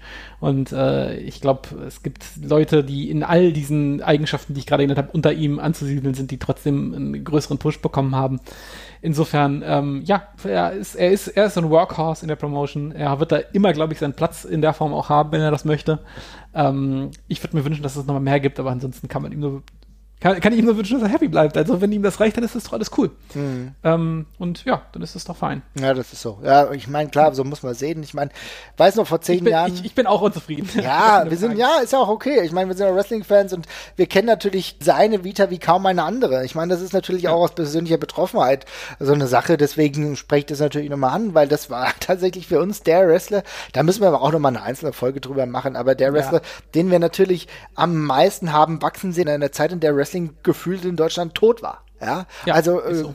Castagnoli, äh, a k a. Cesaro, ist der Wrestler gewesen, wo wir gleich gemerkt haben, okay, das gefällt mir hier ganz gut, aber du, du hast jetzt nicht gedacht, okay, das sind Wrestler, also jetzt wusstest du ja nicht, dass die Swiss Money Holding dann international erfolgreich wird, und dann sehen wir ihn vor dreihundert Leuten in Schmallenberg und plötzlich ist er halt in großen Arenen unterwegs und ist da halt der gefeierte Held, und das trägt sich ja dann, wie du ja richtig gesagt hast, auch nur über einen Zeitraum, wie lange er jetzt bei der W W E ist und da immer wieder genau das gesagt wird und dann auch regelmäßig sich Matches raushaut, das, das kannst du dann auch sagen, was du willst. Das ist über einen Match-Guide, den könntest du über Jahr, Jahrzehnte ziehen. Ja, das ja. ist halt schon nicht so schlecht tatsächlich. Ne?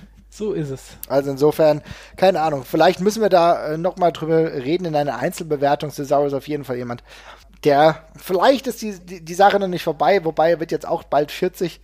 Mal gucken, aber w- wenn jemand wie er in einer so herausragenden Shape ist, dann glaube ich, mit fünfundvierzig ist, da geht er immer noch relativ viel. Wir warten es mal ab, würde ich sagen. Ne? Das glaube ich auch. Ansonsten schreibt uns mal, liebe Leute, äh, wer sind die Kritikerlieblinge? Denn, wie gesagt, Cesaro ist halt genau das eigentlich immer gewesen. Ähm, und er ist es auch immer noch. Die halt insgesamt noch nicht hundertprozentig den Turnaround hingeschafft haben. Oder vielleicht ist es äh, aus historischer Bewertung so. Dann schreibt uns da sehr gerne. Und, liebe Leute, wenn ihr Bock habt, hinterlasst uns doch mal eine nette iTunes-Bewertung. Ich würde mich freuen. Ansonsten, yes. Macht's gut, ihr Lieben. Ciao, ciao.